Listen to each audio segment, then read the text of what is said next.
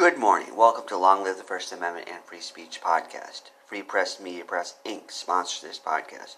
I'm Andrew Bouchard. Today I read the DeSoto Ordinance, Section 8.311 Profanity. Friends, today on this Obscenity Law podcast, the subject of the day is profanity. Have you ever swear before? I have. I've never visited DeSoto, Texas. If I did visit, there is a possibility I would swear and be in violation of the law that we're going to discuss today. I imagine most people out there do swear. So a lot of people could be in violation of this law. This law is very short and sweet. So I applaud them for that. They don't ramble on, they don't belabor the point, they don't digress. This law is well constructed from a grammatical standpoint. Now, they could have taken out some words and made it even more concise. All considered, it is a very terse law. So let me read it to you. It says, quote, It shall be unlawful to use profanity on any street, alley, or other public place in the city. End quote. You can memorize that, friends. It's short enough to be a bumper sticker. How's that for an idea, friends? You could put short laws on bumper stickers for profit or non-profit, whatever you prefer. You can put this on a shirt. The masses out there want to see DeSoto ordinances on shirts. I guarantee you that. So, what do you think about this, friends? Do you think DeSoto should allow profanity on any street, alley, or other public place in the city? No, he didn't say anything about private places. Does that mean you have the prerogative to swear on private property? I imagine if you were loud, it could be another issue, as we discussed before.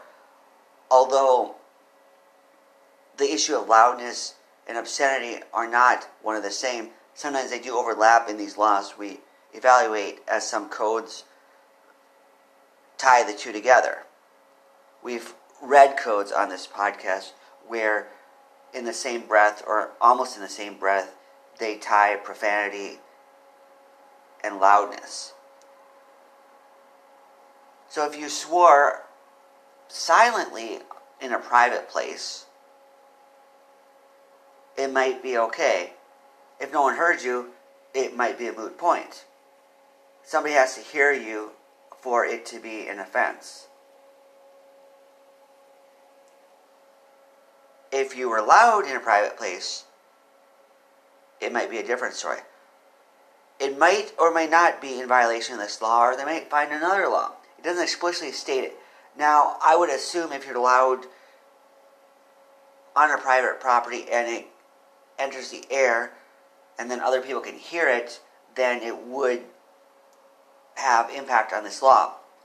The Nolo book, Legal Research How to Find and Understand the Law, which we have referenced on this podcast again and again, advises us to interpret laws so they make sense rather than them not making sense. So even though they may not spell everything out, I would conclude you can't do profanity, at least loud profanity that people can hear, on private property either. Public property, you're in trouble for sure. I did see one code of another city that talked about obscenity, and then I saw underneath they were talking about the the streets, and they were differentiating between streets, parkways, roads, boulevards. So they say street, alley, or other public place again, just because they only say street, that doesn't mean if you're on a boulevard, you're okay using profanity. And also, they have that or provision. or other public place. That Nolo book that I mentioned earlier also recommends paying attention to those conjunction those conjunction words. And here it makes a difference. I wonder how many times people have challenged this law. I wonder how many times the citizens of DeSoto have used profanity on streets, alleys, or other public places in the city, like the law says. That would be an interesting study.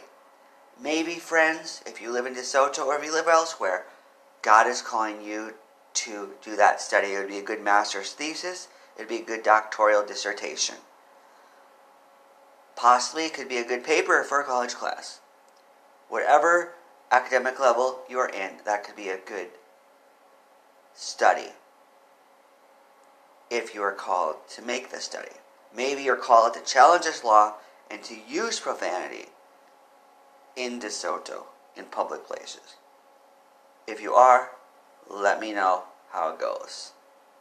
How will you advance the First Amendment, freedom of speech, and third parties today? Long live the First Amendment and free speech. Goodbye.